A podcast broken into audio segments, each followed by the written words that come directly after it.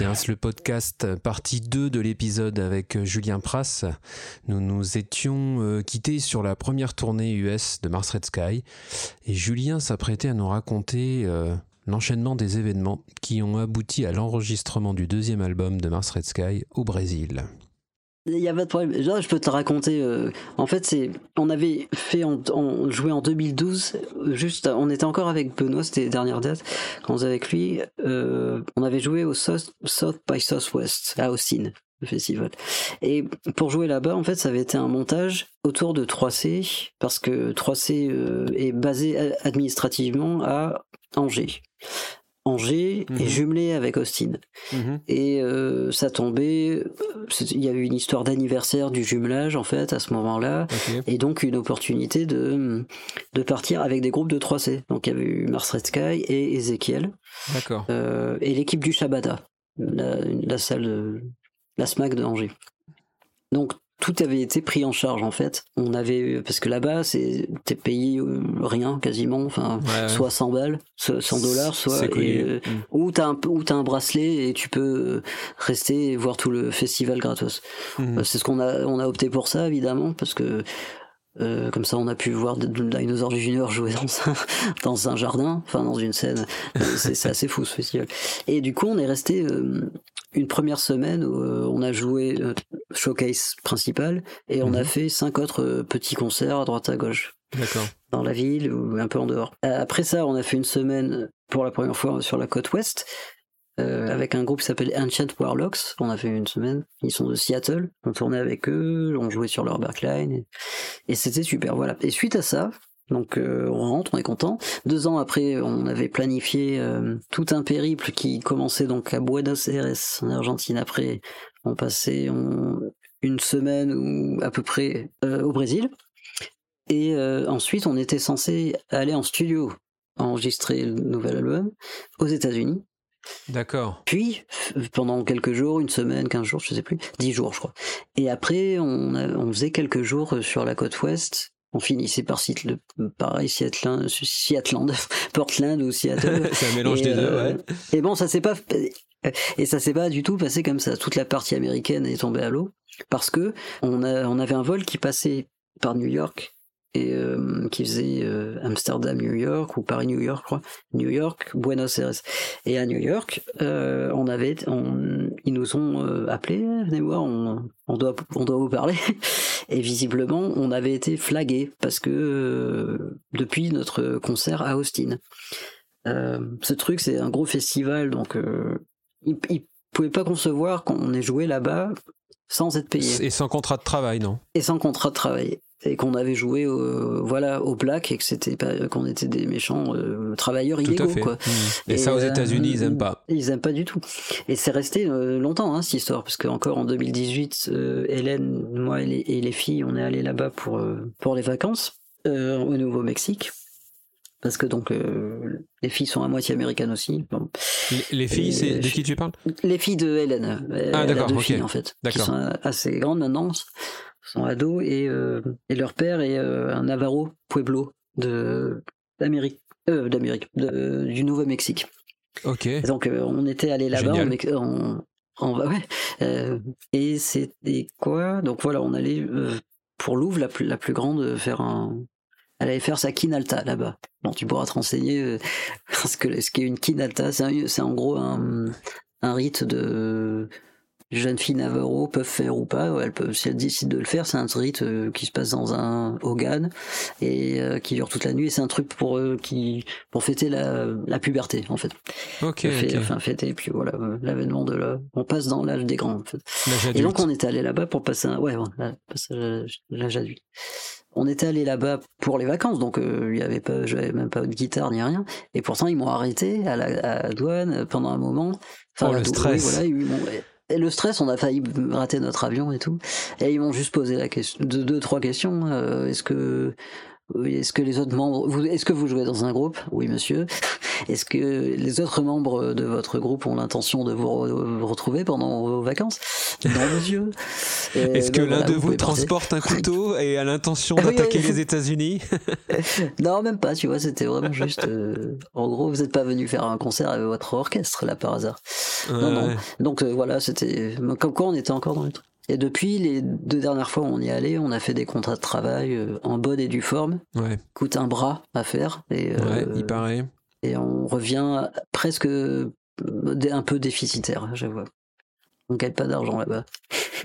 Vous aviez euh, été plus ou moins les premiers à tenter cette aventure-là dans, dans, dans, la scène euh, stoner française. Et du coup, ça, je pense oh, que ça avait. Bah, chez les Français, j'ai pas de souvenir qu'il y ait. Fait, je sais, Year of, No, Light, par exemple, euh, ils, ont, ils ont déjà. D'accord. Ils avaient ce jeu aux États-Unis avant, je crois. il y a d'autres exemples. Enfin, en tout cas, voilà on s'était un peu tous dit euh, à l'époque, euh, bah, si, euh, si les Bordelais y arrivent, pourquoi les Strasbourgeois ils pourraient pas, tu vois Et, en fait, on avait été, on avait été vachement freinés dans nos ardeurs, justement avec ces, ces, problèmes de contrat et tout.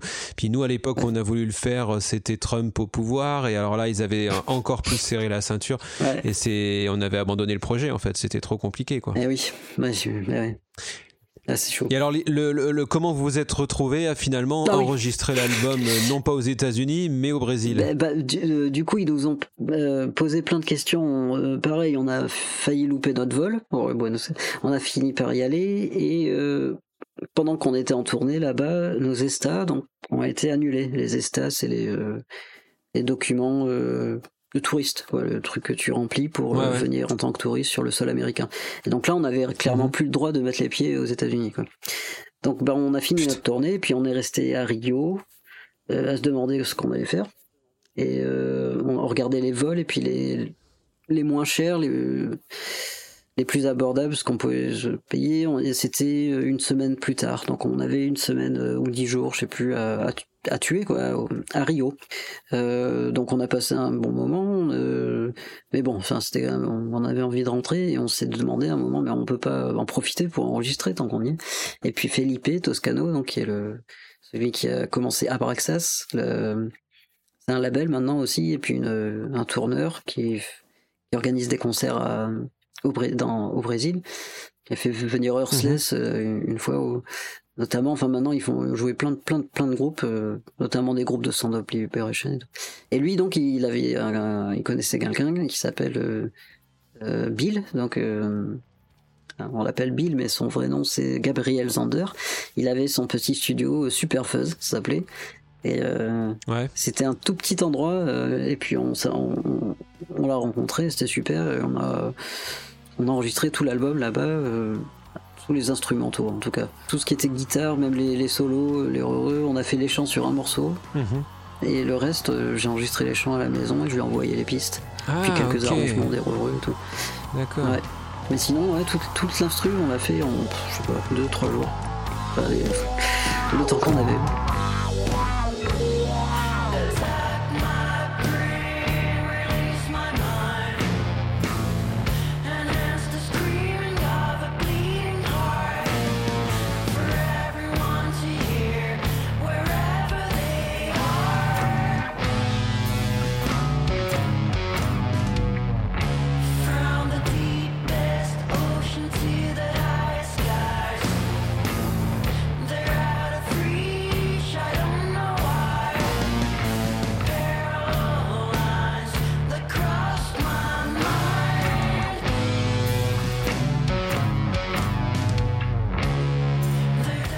Final, donc vous êtes reparti, euh, vous êtes reparti sans passer par les États-Unis du coup. Ah oui, carrément. En vol direct euh, Rio, Paris quoi. Rio, Paris, Paris, Bordeaux. Voilà, c'est ça. Ouais. Eh bon.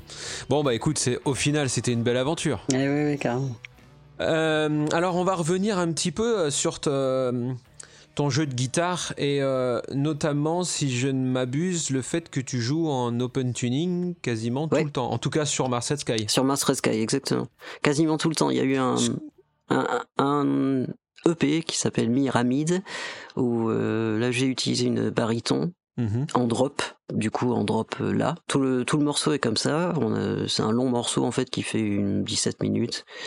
Euh, c'était une pièce. Ouais, je, l'ai en vinyle celui-là. je l'avais chopé euh, au Hellfest, je crois. Eh ben oui, exactement. Bah, c'était, oui, tout à fait. On avait, euh, on avait fait un truc spécial autour du Hellfest. Voilà. À ma gauche, derrière moi, je sais pas si tu arrives à voir à côté de ma Jazz Master, il y a. Ah, mais voilà, ça me disait quelque ça me disait quelque chose ce truc. oui, oui, je l'avais depuis tout à l'heure. C'est moi ça. Je me dis mais je connais ça. J'avais pas remarqué. oui, c'est arrache-toi un œil. C'est des, ils font des super sérigraphies. et donc c'était tout un ensemble. On avait sorti ça au moment du Hellfest. Et quand on y avait joué, c'était un, un, peu audacieux. Oui, on s'y est croisés en plus cette année-là, en 2017. Bah, c'est là où je t'ai parlé du projet Sapiens de Vive Voilà, exactement. Exactement. Ça... Je me souviens que votre concert, mais il m'avait complètement hypnotisé parce que j'avais euh, ah tu sais la, la, fatigue du, du week-end. Je sais plus quel jour vous aviez joué. C'était le dernier jour où vous aviez joué peut-être? Enfin bon bref je, je, je, me rappelle que j'avais extrêmement chaud et que j'étais extrêmement fatigué et tout et que j'avais passé euh, ouais. Une bonne partie de la journée dans l'espace presse, tu sais, où on, il, faisait ultra ah chaud en dédouaniné, puis à un moment donné, j'avais dit, bon, écoutez, moi je vais sortir, il y a Mars Red Sky qui joue, je vais faire une pause, je vais aller les voir et tout. Et en fait, mais j'avais été euh, complètement hypnotisé, tu vois, euh, l'état ah de fatigue plus le son, c'était euh, c'était une drogue naturelle, tu vois. ah ouais, non, non c'est ça. Ouais, c'était un petit peu osé ce qu'on avait fait quand même de faire un... On avait commencé le concert par ce morceau, Myramide. Je crois qu'on l'avait jamais joué en live, si une fois avant pour pour s'entraîner, je crois. Ah voilà, c'est chaud. Si on avait fait un concert. Ah oui, c'était chaud. C'était un petit peu quand on y repense on s'est dit mais pour putain on était dingue on aurait, on aurait dû assurer un set plus bon enfin ça ça a, ça a quand même marché puis c'était super il y avait euh, ma chérie il y avait Hélène et euh, et euh, oui et Louve la plus grande qui était venue avec la fille de de Jimmy aussi. Donc il y avait ce mhm. côté familial et tout. Il faisait beau. C'était un bon souvenir ouais c'était vraiment cool. Pour revenir sur les accordages ouais on a on, on a quelques morceaux aussi qui sont en la mais partant du partant du de l'accordage de Mars Red Sky. Donc ton, ton accordage euh, global, les six cordes, ça donne quoi du coup? La base? La, plus grande, euh, si, ça part d'un si, si, fa dièse, euh, do dièse. Là, c'est des écarts de quinte. Après, re fa dièse. Là, on retombe sur un écart de, de quarte, comme je crois comme sur un accordage standard. si, fa dièse, do dièse, fa dièse, si. Donc on a un si aigu et une neuvième. Le do dièse. Le fameux intervalle magique. Voilà, c'est voilà l'intervalle qu'on aime bien, quoi, qui fait des beaux arpèges. c'est mon intervalle musical préféré que j'utilise aussi très régulièrement, alors consciemment ou inconsciemment, mais des fois, euh, tu sais, quand, bah, quand on a bossé sur Polaris, euh, nous on a fait, on a travaillé cet album-là en plein confinement et c'était, ah oui, c'était un peu compliqué. Et, euh, et, quand on faisait les Polaris, votre dernier album avec euh, Dissidentes. Ouais, c'est ça. Et quand on écrivait les lignes de chant euh, et les harmonies, tu vois, euh, très souvent, à chaque fois qu'il y avait un truc qui nous, qui nous tiquait, ah, c'est joli ça. Hum, tu vois, Katia, elle était au piano, elle disait, ah, bah, normal, c'est la neuvième. Donc c'était toujours la neuvième qui, qui nous parlait le plus. Ah bah c'est clair. Hein. Il y a un truc assez magique dans ce truc, ouais. On ne sait pas si c'est mineur, majeur, ça ouvre, ça, ça, crée des tensions, puis après tu résous et ça fait du bien, et c'est, voilà, c'est super. D'ailleurs, il y a des super harmonies vocales sur cet album. il est vraiment super. Merci, c'est ah gentil. Il y a des chansons. Et d'ailleurs, l'open tuning en question, c'est toi qui l'as inventé en fait. C'est pas un truc que tu as repliqué, que tu avais vu dans, dans un bouquin Non, non, non, ouais, c'est ça. Je l'ai euh, inventé en fait au, au, tout début de Mars Red Sky. Vraiment, les, mais alors les deux, trois premières répètes en fait. Euh, euh, répète création hein, parce qu'on se cherchait. C'était avec Benoît, juste le batteur du le premier batteur mhm. qui joue sur le premier album. Et euh, on voulait juste jouer ensemble. On s'était rencontrés peu de temps avant.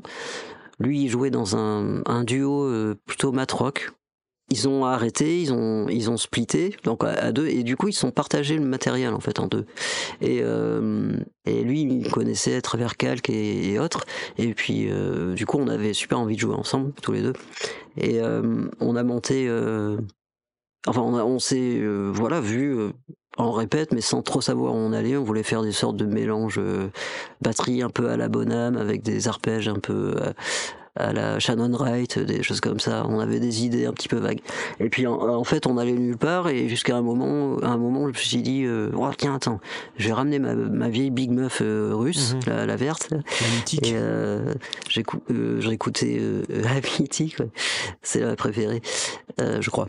Et puis du coup, j'ai gardé donc l'accordage que j'avais bricolé, qui partait donc d'un si parce qu'il n'y avait pas de basse.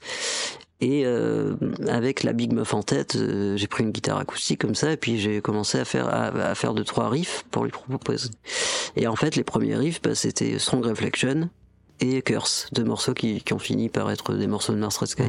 Euh, avec tous ces trucs en tête, voilà, j'arrive avec la Big Meuf euh, en répète et je lui dis, hey, tiens, attends, j'ai une idée, on n'y arrive pas avec nos arpèges et nos machins. Et si on faisait, euh, tu vois, je joue les riffs comme ça, un petit peu, et, et je pensais peut-être chanter même, euh, mais chanter comme je chante d'habitude, quoi, avec plein de réverb par contre. voilà, c'était un peu le, le, truc.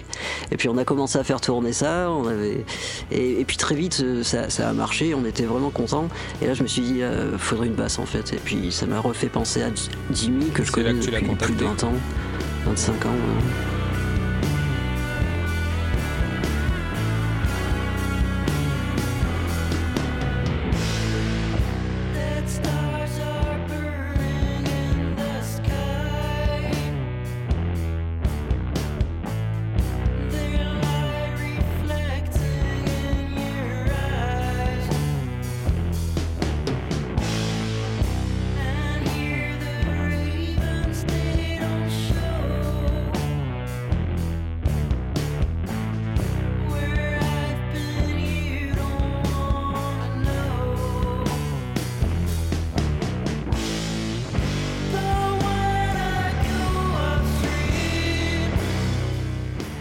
Parce que tu vois, je trouve, enfin, j'ai l'impression en tout cas que euh, vous composez un petit peu aussi euh, en mode jam. Euh, enfin, en tout cas, ça, sonne beaucoup jam par moment. Oui, carrément. Il y, y, a pas mal de morceaux qui viennent de ça. Et du coup, tu, tu, tu arrives à, à, jammer avec un accordage comme ça? Oh, Bon, j'imagine qu'au bout d'un moment, tu l'as tellement apprivoisé que tu, voilà, tu, tu, tu, tu maîtrises plus ou moins les bah, notes qui vont tomber. mais ouais, voilà, j'imagine, ça devait être très très déroutant quand tu as appris la guitare en euh, Miller et Sol Si Mi, puis que tu passes en Si, Fa dièse, je sais pas quoi que tu m'as dit.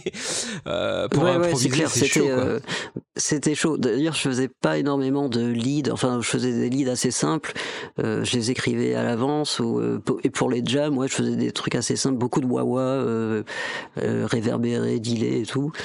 Et euh, mais c'est vrai que j'ai mis hmm. du temps à, apprendre à avoir mes repères. vraiment. Après, il y avait des choses avec cet accordage. Ce qui est pas mal, c'est qu'il y a, on peut faire des des, des octaves euh, tu sais, là, quand on joue euh, des accords en octave, euh, où tu joues une note, t'étouffes la suivante et tu fais l'octave après. Les de cordes, ouais, ouais. Ah ouais, t'es en, c'est en position de power chord, tu vois, comme ça. Et là, avec cet accord-là, je peux faire ces, ces octaves, mais avec les doigts sur la même case, en fait. Vu qu'il y a deux fois mmh, fa dièse, fa dièse, voilà, tu vois. Et ça, je le, do dièse, do dièse aussi, avec la dernière corde. Ça, c'est des trucs que je faisais souvent, ouais, pour doubler des notes. Donc j'avais des petits tricks comme ça que je ressortais. Mais là encore, hein, pour, mmh. euh, tu vois, on est en pleine euh, préparation d'un nouvel album et euh, je, je, fais des tests à la maison. Je prépare mes parties de guitare pour enregistrer le week-end prochain et mmh. et du coup je travaille mes solos. Après j'ai jamais eu été un guitariste vraiment grosse dextérité, je joue pas super vite, euh, je fais pas des, je suis pas un, un, shredder. Euh, J'aimerais bien, je respecte beaucoup ceux qui arrivent à faire, euh, à faire des, à jouer très vite comme ça. Mais j'ai toujours un de mes guitaristes préférés. Bon, ça ne collerait pas très bien avec la musique de Marcel Ça serait un peu bizarre, je pense. Quoique, euh, on a on a fait un, un, un morceau, le dernier album, et ce morceau, on en a fait un single en cassette et sur la phase B, il y a une, le même morceau, mais à la place du solo guitare que je fais, mon solo est remplacé par un solo de Igor, euh, comment il s'appelle euh, Stone Jesus, les Ukrainiens. Un super groupe avec, ah avec qui on a tourné pas mal, on les a euh, souvent croisés En, en, concert, on a fait plusieurs tournées ensemble. Notamment à Strasbourg. Ah bah oui, exactement. Ouais, ouais. Et lui, ouais, il fait plutôt, il, il, il a, il a ce truc euh, heavy metal. Euh, il sait faire des, des solos euh, bien métal, quoi. Mm. Et, et c'est ce qu'il a fait sur le disque. Il a fait des trucs. Où, il a bien, il a super bien écrit. C'est, il est vraiment une patin sur scène. C'est une, c'est vraiment un showman, quoi. C'est, il a un côté avec ses cheveux longs, son assurance naturelle et puis son sa dextérité. C'est vraiment épatant. C'est un vrai un vrai leader de groupe de rock, quoi. enfin, de groupe d'heavy metal. Quoi. Le, travail de son que vous avez euh, justement euh, entre toi, toi et Jimmy, euh, vous avez vraiment une approche très fusionnelle entre la guitare et la basse, très complémentaire. D'ailleurs, c'est marrant parce que en, en live, euh, des fois j'ai découvert que telle mélodie que j'étais persuadé que c'était toi qui l'as joué et ben en fait non c'est Jimmy tu vois parce que des fois c'est lui qui prend le lead. Ouais il fait il fait quelques solos et euh, j'ai eu des surprises. Et des fois quand je réécoute les albums je me dis ah ouais putain mais ça en fait non c'est de la basse. Et, euh, et j'aime bien cette complémentarité que vous avez dans, dans, le son et dans l'écriture quoi. C'est un truc qui est chouette ouais ouais. D'ailleurs quand j'écoute quand j'écoute un album de, de Mars Red Sky je, je fais attention justement à tous ces trucs là parce que voilà, à force d'en discuter aussi avec toi, je me rends compte qu'on a vraiment la même approche un peu de la guitare tous les deux. Parce que nous aussi, on joue avec des open tuning. Alors, on joue que sur la première corde qu'on qu'on drop plus ou moins pour créer soit des intervalles ah d'octave ou de quinte ou de, de, de quarte ou d'autres choses. Mais c'est un peu, un peu les mêmes, même esprit. Et, euh, ah et du coup, ouais, quand j'écoute euh, vos albums, je fais. Euh, tiens, je fais gaffe au moment où tu enclenches la, la Big Muff, au moment où tu enclenches la Wawa, parce que euh, as une, souvent tu l'enclenches de manière, euh, comment dire, peu conventionnelle. Des fois, tu la mets en plein milieu de ton riff, t'as un bout de ah Wawa, tu sais pas pourquoi. c'est clair, un peu en avance des fois pour l'annoncer, genre waouh, j'arrive. ouais, c'est vrai, c'est des trucs. C'est ça. Ah ouais, c'est cool. Mais ça fait partie de ta signature euh, de guitariste et c'est ça qui est cool aussi. On reconnaît ton style, quoi. Ouais, c'est sympa, merci. Et c'est vrai que ouais, cette dualité là avec la basse, on l'a, c'est un truc qui nous, avec lequel on a assez vite joué euh, parce que ouais, on, a eu ce son assez assez rapidement. Mhm. On a mis un peu de temps quand même, euh, notamment pour le pour le son de basse, parce que moi j'ai eu un peu plus de bol. J'avais déjà vu que Benoît avec son groupe, il, ils avaient splitté le matériel, comme je t'ai dit. Euh, du coup, il avait récupéré un des amplis guitare, parce qu'il jouait sur deux ou trois amplis, je sais plus. Et euh, l'ampli guitare en question, c'est le Marshall que j'utilise encore. D'accord. Ouais, donc on a commencé à jouer euh, direct. J'avais cet ampli derrière, et moi j'avais un blues de luxe. C'est un Plexi tu vois Ouais, c'est ça. Ouais, ouais, c'est un super truc des années 70. Ouais, bah honnêtement, c'est le, le Marshall que je préfère. Ouais. Ouais, il, est, il est un peu criard en même temps, euh, difficile à, à, régler au niveau du volume. Euh, donc c'est bien, il est mhm. contrebalancé par. Euh, maintenant j'ai un blues de ville. Euh, j'ai racheté ça, mhm. mais avant j'avais un blues de luxe. C'est un peu le même euh, principe, sauf que au lieu d'avoir un 12, c'est un 10, je crois, le l'enceinte. Le, mhm. Mais voilà, donc il y avait ce côté Fender un peu plus moelleux. et puis chaque, et puis le Marshall derrière moi et euh, deux amplis de chaque côté de la batterie. C'était un peu ce que je, voulais à la base. Donc le son de guitare avec, la Big Muff que je connaissais bien quand même, j'ai beaucoup utilisé euh, sur la basse, sur la guitare. Il y avait déjà un truc comme ça. Puis Jimmy avait joué lui aussi dans plusieurs groupes euh, à la fin des années 90 quand on s'est rencontrés. Et et donc on, avait déjà une petite idée, il avait une Big Muff aussi, donc euh, on a juste, euh, on s'est fait prêter une basse je crois au début, parce que et euh, qu'il a désaccordé, en, je lui ai accordé en, comme il fallait, je lui ai montré les intervalles et tout, les accords, et puis il a, commencé à jouer, à chercher son son, et assez vite, assez vite, il y avait un son de basse assez, caractéristique. Ouais.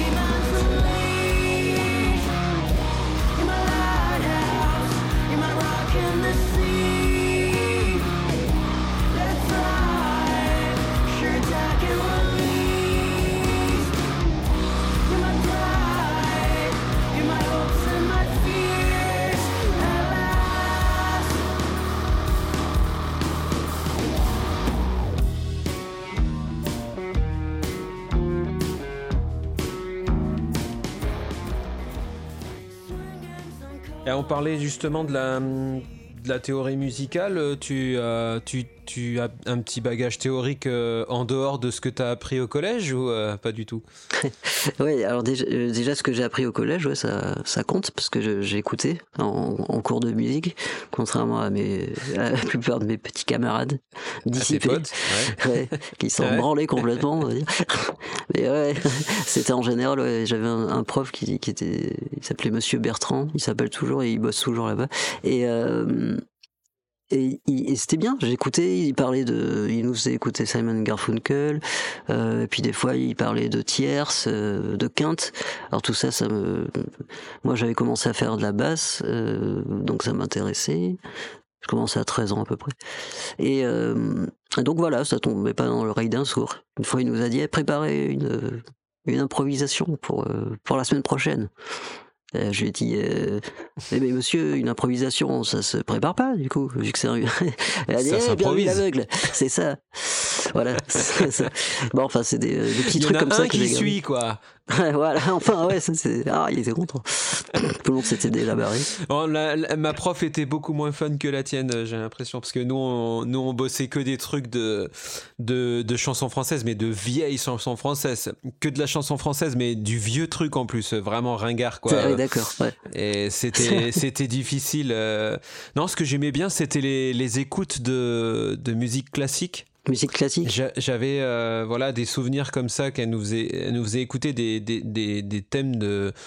Tu vois, genre Le Petit Chaperon Rouge ou. Euh, euh, enfin euh, Pierre et le loup tu vois des trucs comme ça sans nous sans nous annoncer que c'était super ce truc. Et des fois elle nous mettait simplement le disque et c'était à nous de deviner qu'est-ce que ça pouvait être comme histoire quoi. Et je sais plus quel, lequel c'était mais il y en avait un que j'avais trouvé. Ah alors j'étais tellement fier de moi quoi. Un truc de ouf tu vois. Juste à la musique j'avais reconnu le ah je me disais putain le compositeur c'est quand même super balèze d'arriver à faire ça quoi tu vois. C'est quand même très fort c'est génial. Pierre et le loup, il est, je sais, comment il, je sais plus comment s'appelle le compositeur, j'ai un trou, mais euh, il est vraiment génial parce que chaque instrument représente un animal. En fait, et ça paraît très évident en plus. Et il parle comme ça, il communique. Euh, et voilà, en plus, oui, voilà. Comme le carnaval des animaux. C'est super ça pour. Ce genre de choses. Et donc là, au-delà de ça, après, euh, alors moi je sais que sorti du collège, bon, ok, j'avais fait un peu cette théorie musicale de base qui m'a saoulé quand je me suis mis à la guitare parce que bah, la mm. tablature fait que tu n'as plus trop envie de fouiller euh, plus loin et puis euh, bah, tu mm. commences à bosser, à bosser tes riffs, euh, oui, vrai, etc. Et, et, mm, je me suis rendu compte plus tard que bah, si en fait ça avait un intérêt, j'avais eu tendance à avoir le mauvais discours en me disant ouais mais la théorie ça te, ça te bride dans ta créativité parce que ça te met des limites alors qu'en fait c'est tout l'inverse quoi. C'est l'inverse complètement, oui, oui. Bah oui, c'est euh, tellement de choses à découvrir. Euh. c'est pas mal en discutant avec des copains. Avec Kim, c'est par exemple, c'est un, un, ami qui il habite à Paris maintenant. Il connaissait d'un tas de, Mhm. tas de trucs. Il avait fait une, une année de musicologie. Euh, il m'a fait découvrir Bach, euh, le contrepoint, des choses comme ça. Et puis en décortiquant des morceaux aussi, c'était ça, c'était assez obsédant. Et avec Calque aussi, c'est ça. C'est on, on a, j'adorais les, euh, les arrangements. Euh, j'écoutais Tindersticks, des trucs comme ça. Scott Walker, comment il s'appelle Nick Drake, l'album Five G Left. Là, en plus, j'ai lu, enfin, il y a pas trop longtemps une une, bio ou un truc sur lui où euh, tout était enregistré en même temps. En fait il enregistrait en live. Cet album il est enregistré dans les conditions live. C'est-à-dire mhm. guitare voix et derrière il y a un orchestre qui fait tous les arrangements enfin je sais pas si tu le connais cet album mais c'est euh, non mais je le premier qui est sorti je crois. j'écouterai. Ok ah mais avec avec plaisir, tu verras. C'est c'est des, des morceaux en finger picking, mhm. euh, comme beaucoup de folk anglaise de cette époque en fait, où il y a un côté romantique assez euh, mhm. euh Pentangle aussi, euh, Bert Junch, des, guitaristes comme ça. Ils utilisaient beaucoup d'open tuning d'ailleurs, et, il avait quasiment un open tuning différent pour chaque morceau, euh, ce qui était compliqué pour lui en concert du coup vu qu'il était très timide et tout. Il a une vie assez spéciale, euh, enfin, c'est assez facile. Et donc tout ça, moi, les arrangements de cordes, c'était une euh, bah, et voilà ce genre de truc d'essayer de décortiquer euh, à l'oreille euh, des morceaux un, peu compliqués comme ça. Ou des trucs des Beach Boys comme God Only Knows et tout des trucs. Où je me mettais des défis un petit peu quoi. J'étais un ah petit peu aventureux. Et je disais allez je vais essayer de le trouver. J'écoutais les cassettes et tout et je revenais en arrière je faisais pause je recommençais jusqu'à ce que j'entende je décortiquais les notes comme ça les accords comme ça. Et au bout d'un moment je commençais par, par les mélodies de voix. En fait j'ai commencé avec euh, avec Barbara Anne. Je m'étais pété le, bras à l'école en jouant au foot. J'avais glissé sur le ballon et euh, du coup je pouvais pas jouer. Et, euh, du coup j'écoutais des cassettes de mes parents. Ils avaient une cassette des Beach Boys. Il y avait Barbara Anne dessus. Euh, bah, oh, bah, bah, bah, Ouais, puis, bah, bah, bah, bah, brain. et t'as toutes Bah, les, bah, euh, bah, les, voix qui s'empilent, voilà. Et, et comme ça, puis en, superposant les, euh, les, les voix, je commençais à, à, à trouver des, euh, à- enfin à comprendre. Et euh, voilà, j'avais cette sorte de curiosité. En fait, je voulais, je voulais comprendre. Mais t'étais vachement jeune là quand même. Non, t'étais adolescente. Et là, j'avais ouais 14, euh, très- 14, 15 ans, un truc comme ça. D'accord, donc en fait l'harmonie t'a euh, t'as t'as vraiment euh, titillé l'esprit euh, très jeune, alors que moi c'est venu beaucoup plus tard quoi. Donc toi c'est vraiment dans ton oui. ADN quoi, le sens de la mélodie, le sens de l'harmonie. Ben, j'ai l'impression, ouais, ouais, ouais. En plus, dans, la- dans la famille, ça chantait pas mal euh, du côté de mon père. Il y a- on avait un grand oncle qui était euh, qui était euh, prêtre et euh, il était chef de chorale aussi. Il avait l'oreille absolue et euh, Ah ouais. et euh, j'avais des, des oncles et tantes qui chantent. Mon père un peu, un peu moi aussi. Il a, il a, il a chanté, il a joué de la guitare un petit peu. Une très brève euh, période où il était, dans un orchestre Mhm. de reprises de, de Joe Dassin, des trucs comme ça. il a fait une année comme ça avec, avec des copains. Et, euh, et il chantait quoi. À Noël, on, on, on chantait tous ensemble. Euh, on a ce côté avec, avec. Hélène, c'est, elle a un peu le même, euh, le même parcours, elle est le même, euh, un peu le même background familial. Où, euh, toutes les messes euh, chantaient, euh, Ok, où elle ok. chantait, elle faisait des tierces à la, à l'église et tout. euh. D'accord, ah, c'est intéressant, tu vois, c'est euh, et tu as hum, Ouais, mais oui, tu vois, c'est des trucs comme ça qui forment petit à petit. Euh, bon, On parlait de Metallica tout à l'heure euh, sur Injustice for All. Il y a donc le morceau One et, et ce truc, c'est un, tu vois, le, le riff, enfin le l'arpège de base. Ouais. Ouais. Et ben ça, c'est si tu veux un, un petit repère, c'est un, un, un accord mineur décomposé. On a la fondamentale, tan, tan, ça c'est la quinte, tan, tan, ça c'est la tierce mineure. Mhm. Tin, tin, tin, tin. Et j'avais toujours ce petit truc en tête euh, pendant longtemps pour euh, si je voulais penser à une mélodie ou penser à un arrangement ou quelque chose, essayer de me figurer quelque, quelque chose dans la tête. Je, je me rappelais ça. Alors, genre, ça, c'était l'accord, il est mineur ou majeur? Tin, tin, tin, tin. Ah, il est mineur. Mhm. ou majeur. Ok, Et ok. ça, c'est des petits. C'est ton euh, repère. Ouais, parce que toi, tu as euh, pas forcément l'oreille absolue, mais tu as une oreille relative. Il te permet de- d'entendre les intervalles en fonction d'une note de départ, quoi. euh, ouais, ouais, voilà, c'est ça, exactement. Oui. Ce qui est déjà pas mal. Mais c'est vrai que je m'y suis mis de- depuis tellement petit que c'est vrai que c'était vraiment eu- assez obsédant, quoi. Donc, euh, je me suis lancé dedans, corps et âme.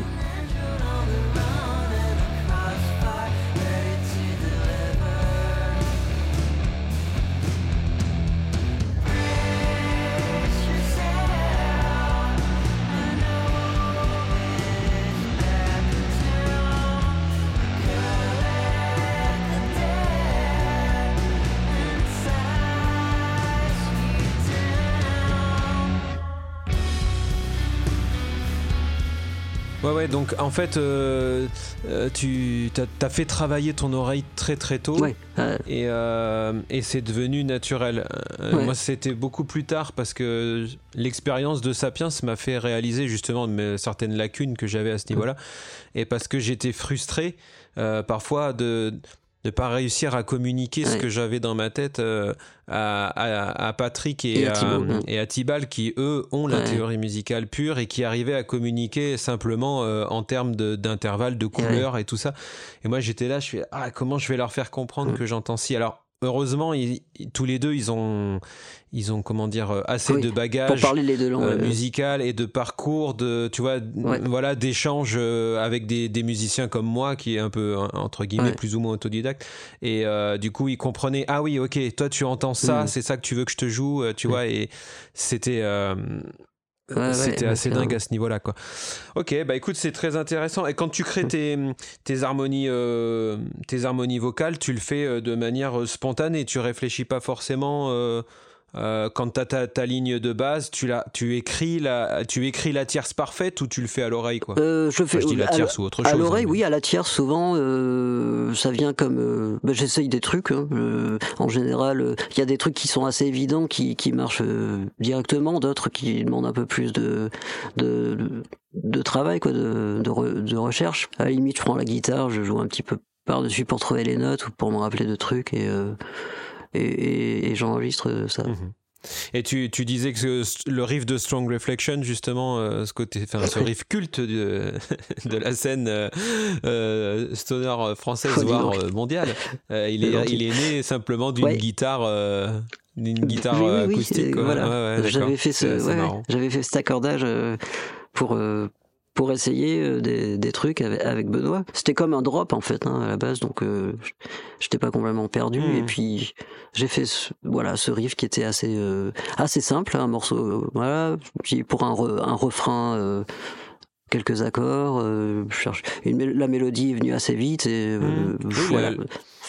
La, structure est assez simple. Bah, tu, tu, tu, tu chantes beaucoup en, euh, en, riff euh, entre guillemets euh, tu sais un peu comme comme fait Ozzy Osbourne tu vois il a il a des mélodies qui sonnent mélodies presque de, ah guitare ah, je trouve. et je trouve que la, la mélodie Strong Reflection c'est un peu ça quoi. Ah, ah ouais je vois ce que tu veux il y a un côté comme ça qui aurait pu être ça aurait pu être une mélodie guitare en fait ce truc c'est cool. Tiens j'ai jamais pensé à ça bref, c'est mon, dire, ma vision de, de la chose. Hein, mais... Ah, c'est ouais, c'est euh, Je voulais qu'on parle un petit peu aussi ensemble de, de des, à côté. Euh, alors là, on a, on a, on a bien balayé. Euh, comment dire, ce qui se passe un petit peu en interne dans Mars Red Sky d'un point de vue musical, etc. Mm. souvent, une question que, que mes, mes, mes, potes me posent, soit moi directement mm. ou parce qu'ils ils sont au courant que voilà, je connais des d'autres icos de la scène que eux-mêmes m'écoutent, tu vois. Euh, Ils me posent souvent la question, mais euh, vous en vivez quoi? C'est une question très récurrente. Euh, alors, moi, j'ai un taf à côté. Je, je ne vis pas euh, que de la musique. mais je, je, me demandais pour vous, voilà, un groupe comme Mars Red Sky qui a donc quoi 15, 15 ans de carrière à peu près, quoi, si, si je ne m'abuse. Oh là, déjà, non. Non, 12, 12 ans, je crois. Euh, on a commencé en 2000. 12 ans 12, ouais, un peu plus, oui. Merde, 13. Voilà, bah, tu vois, tu y, arrives bientôt, 15 ah, ans. C'est clair. ça passe vite. On disait, je disais, voilà, euh, tout à l'heure, on parlait de, de, du fait que tu es joué euh, un peu dans le monde entier, euh, que tu as un, un, titre à 9 millions d'écoutes sur Spotify et d'autres même qui sont à quelques millions, quoi. Ouais, c'est taré. Je m'en remets pas. Aujourd'hui, est-ce que, est-ce que Mars Red Sky arrive à te faire vivre tout seul, quoi? Alors, quasiment, mais avec, Matt et moi, on est, on est intermittents tous les deux, comme le sont d'ailleurs les euh, techniciens avec qui on part euh, jouer régulièrement. Et euh, avec, oui, on, tourne suffisamment depuis quelques années, on, tourne beaucoup avec Mars Red Sky. On a eu la chance d'avoir, de pouvoir avoir pas mal de, de cachets, du coup de, de boucler les intermittences principalement avec ce groupe, mais pas que ça serait pas non plus assez. Donc on a quand même des projets à côté. je, je, joue. Mmh. Euh, beaucoup avec euh, avec Hélène, ma compagne, euh, avec Queen of the Meadow. Donc voilà, ça c'est un projet. Il y a mon projet solo aussi. J'ai fait trois trois albums solo, de belles premières les, parties, les concerts qui te. Oui, carrément, c'est surtout les concerts, oui. qui te font vivre, quoi. tout à fait. le, le, merchandising, par exemple, sur sur Mars oui, Sky, c'est quelque chose qui après que que vous qui vous permet de comment dire, qui est réinjecté. Ouais, exactement. dans le voilà, tout à fait. C'est ça, ça reste tout ce qui est, tout ce qui émerge, on le de temps en temps, on se dégage un, un petit truc euh, annuel, quoi, genre très léger. La, mm. la, plupart du temps, tout reste, euh, voilà, sur un sur le compte du groupe et euh, ça sert à financer, à faire tourner le label, sortir des disques des copains. Et puis voilà les payer des fois quand quand il faut malgré les subs il y a pas assez pour faire une tournée boucler préparer une tournée à l'extérieur genre aux États-Unis ou en Amérique du Sud, euh, des fois des, des, choses qui vont coûter un, un peu. Donc ça permet d'avoir un, un, trésor de guerre, on va dire, un, un fonds quoi, qui, qui permet de, de et même de éventuellement de, de faire deux trois cachets pour euh, les, les, années qui sont difficiles. Quoi. Donc la, la partie euh, restante après c'est SACEM et puis streaming quoi. Voilà, ouais c'est ça. Ouais. Il y a un petit peu de SACEM, ouais, qui tombe régulièrement, mmh. très quand même beaucoup lié au, au concert là, c'est ça et euh, un peu de streaming aussi. Oui, parce que le, le, streaming, ça, ça, rapporte un tout petit peu à partir du million d'écoutes. C'est ça, je crois. Ouais, j'avais fait le calcul exactement, mais c'est des revenus, c'est des revenus dérisoires. Ouais, c'est dingue. Hélène avait avait fait, avait plongé son nez là-dedans. Elle m'avait montré des trucs, des répartitions de Spotify et tout. J'étais oh voilà, putain, c'est pas ah, possible. c'est déprimant, hein. C'est déprimant. C'est hein. vrai que Ouais, c'est dingue. Bon, je sais qu'on a de la chance pour ça, hein, parce que c'est. Il y a des gens euh, extérieurs à, à, ce milieu, des fois, quand euh, voilà, tu, tu découvres des gens et tu dis, bah, je fais de la musique. Euh, ah bon, on peut écouter, puis voilà, bah, tu leur dis, bah, tu peux, tu peux, tu peux écouter sur Spotify si tu veux. T'as l'impression que, waouh, mais t'es une star. Hein. Mais non, non, pas du tout. c'est des revenus ridicules, quoi. Hein. Ouais, c'est ça. Donc, les gens ne s'en rendent pas forcément compte. Il y a une série en ce moment sur Netflix, d'ailleurs, sur la, la création de Spotify. Je sais pas c'est vrai, non, je, je regarde pas souvent je, Netflix. Je suis en cours de, je suis en train de regarder quoi.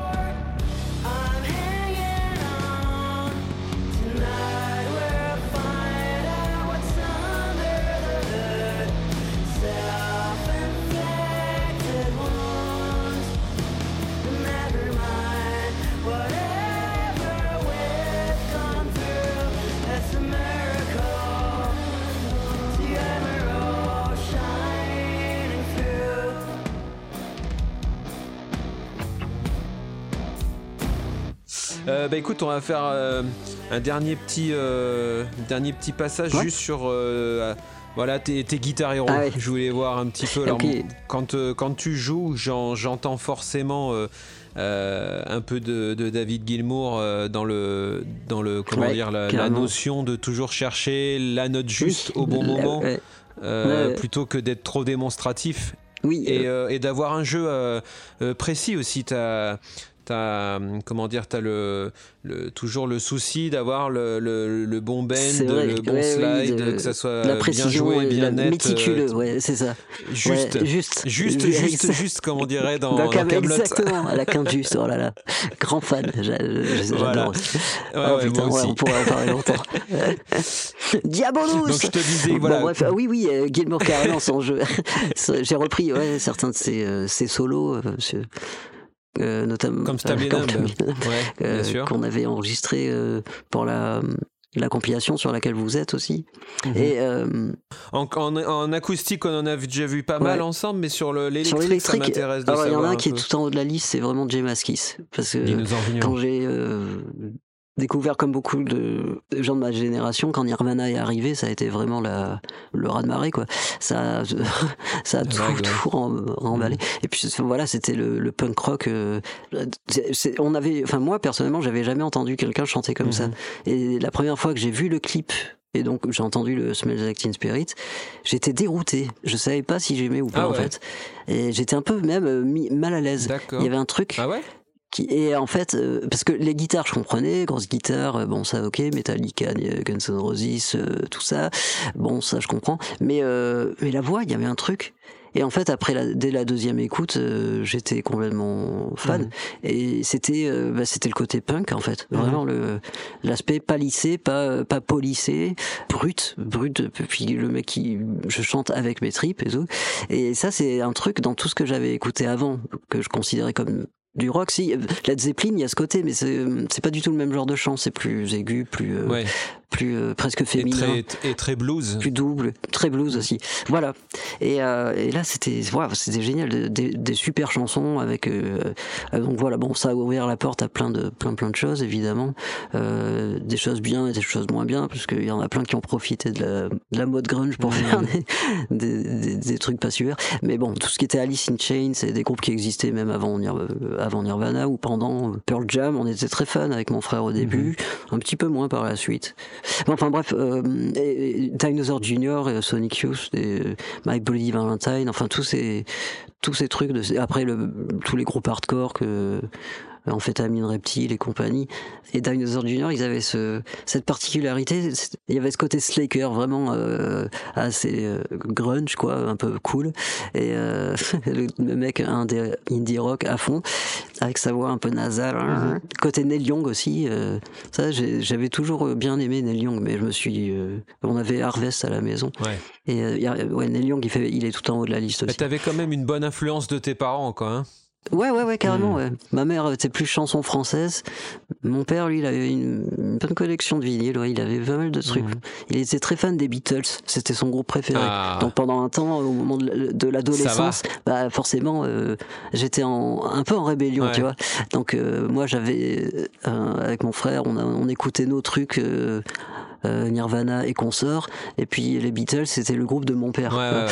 Donc euh, Bien pendant sûr. un moment, euh, je feignais de, tu vois, euh, d'être euh, ouais. Non, non, pas- j'aime pas. impré- euh, pas- puis pas en fait, au impressionné final, plus tu que te ça. surprenais à fredonner Ouais, des évi- airs, évidemment. Et puis c'est surtout quand j'ai mais en commencé. cachette. À... ouais, un peu. Non, même pas. C'est quand on s'est on s'est rencontré avec David. on écoutait les Beatles tout le temps. Il m'a fait redécouvrir et adorer les Beatles puisqu'il Mhm. avait tout, tous les disques. On les écoutait en vinyle euh, chez lui sur sa Mhm. platine. On écoutait les. euh, tu sais, on, on passait de droite à gauche pour voir ce qui était. euh, Il y avait euh, les, tout- Ouais, tous les trucs sûr. enregistrés extrêmes là. Tu sais la batterie d'un côté. stéréo, ouais. ouais.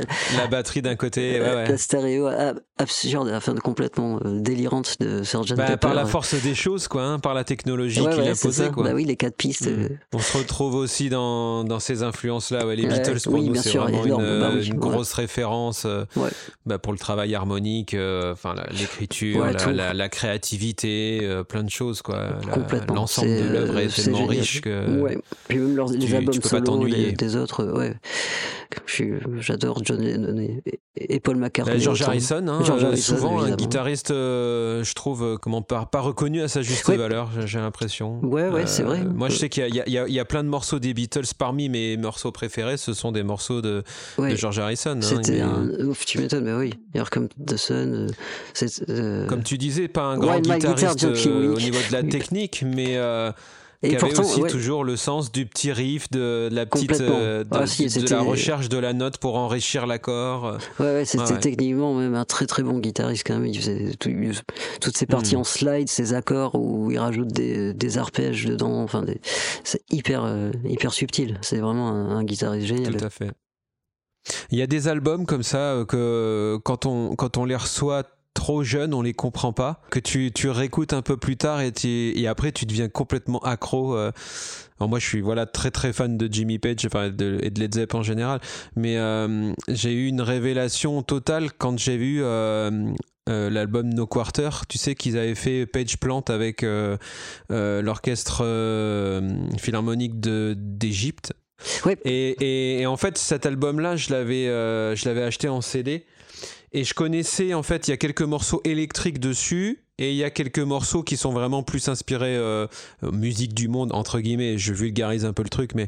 Et, euh, et ces morceaux-là, au début, j'étais là, je fais Ah putain, mais en fait, euh, c'est bizarre ce truc.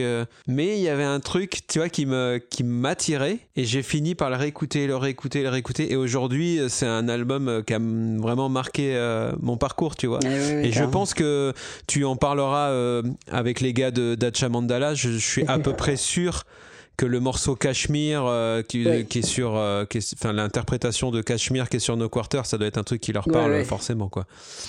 Mais bien sûr, mais nous aussi. Euh, moi aussi, avec Matt, on, on est hyper fan de ce morceau. Ah. La rythmique, là, je pense que ça a obsédé plusieurs. Ah bah oui, euh, oui, ça, c'est clair. Le ternaire euh, binaire. Euh. Ouais, voilà, c'est ça. Ça, c'est un truc qu'on fait beaucoup, ouais, c'est clair. Ouais, Dacha Mandala, ils sont très, très euh, influencés par ces trucs 70s. Ils sont ils sont super guitaristes. Tu- on, on parlait de Pink Floyd, euh, justement, je pense que c'est une de nos influences communes à, à nos, à nos deux groupes. Ouais. Euh, on a participé euh, tous les deux sur euh, Ah, ben oui, un c'est vrai, projet la autour de. Pink Floyd. Donc vous, vous aviez fait euh, sur le, le disque, euh, comment ça s'appelle, euh, The Wall Redux. Comfortably Numb. Ouais. Et, euh, et nous, on avait, on avait joué sur euh, le, disque Best of qui sortait en même temps. Enfin, ils avaient fait une double sortie, euh, bref. Et donc, euh, alors j'invite les, les gens qui nous écoutent à, à écouter ces deux disques. De, donc, ce sont des, des disques de reprise hein, avec euh, euh, plein plein de groupes de la scène euh, internationale plutôt axé fuzz, on va dire. Et il y a, il y a des grands noms dessus, hein, notamment les Melvins. Ouais. qui, ont, qui ouvrent votre disque, enfin le The Wall Redux. Ouais. Et donc ça s'est sorti sur le, la- le label Magnetic Eye Records. C'est Ouais. sur, c'est sur, c'est sur les, les, les, les plateformes de, de streaming. hein, vous pouvez retrouver ça facilement. Et donc nous, les dissidents, on avait enregistré une reprise de Welcome to the Machine. Et euh, quand j'ai vu la liste, alors c'est marrant parce que c'était un, une reprise Ouais. sur laquelle on était en train de bosser sans savoir que ce projet-là était euh, en cours en fait. Ouais, J'avais j'ai vu la vidéo ouais, en plus. C'est Todd de, de Ripple Music, euh, qui est donc le, le label US avec qui on sort nos, nos disques là-bas, et qui nous avait dit Ah, ben j'ai le gars de Magnetic euh, Eye qui cherche des groupes pour un projet euh, de reprise Pink Floyd, ça vous dit Ah, Attends, j'ai dit Mais attends, Todd, tu, te- tu peux pas mieux tomber, on est en train d'en faire un. Et, euh, et j'ai dit euh. Est-ce que euh, Welcome to the Machine est encore libre? Ah, je crois qu'il y a un groupe qui l'a déjà pris. Enfin, ah non, on était dégoûtés, tu vois, parce qu'on avait quasiment fini en plus de le bosser. Ouais, Et à force d'insister, ouais. euh, il- le, le, le, le patron de Magnetica il nous a dit non bah écoutez vous avez l'air d'être plus avancé que l'autre groupe donc on vous laisse le morceau et l'autre groupe on en choisit un autre Ah, et donc après du coup j'avais demandé la liste de qui joue sur quel album et quelle chanson ouais. Et là je vois ah cool il y a Mars Red. Sky et là je vois oh Comfortably Numb putain ma chanson préférée quoi Ouais. et euh, donc là, c'était euh, Ah le ouais, combo, ouais, tu vois, parfait. J'étais trop content. Euh, Un groupe français que j'adore. euh, qui... Ouais, on était. Et voilà. Et donc, super. On était hyper contents aussi parce que c'était ouais on avait on avait répondu assez vite parce que c'était assez évident c'est un morceau que je j'adore que je reprenais des fois pour plaisir et Mhm. Et je savais que ça allait matcher très bien en plus ça, ça commence par un si mineur donc Ah je savais bah oui. pouvait le faire en, Avec ton euh, accordage. avec l'accordage sans problème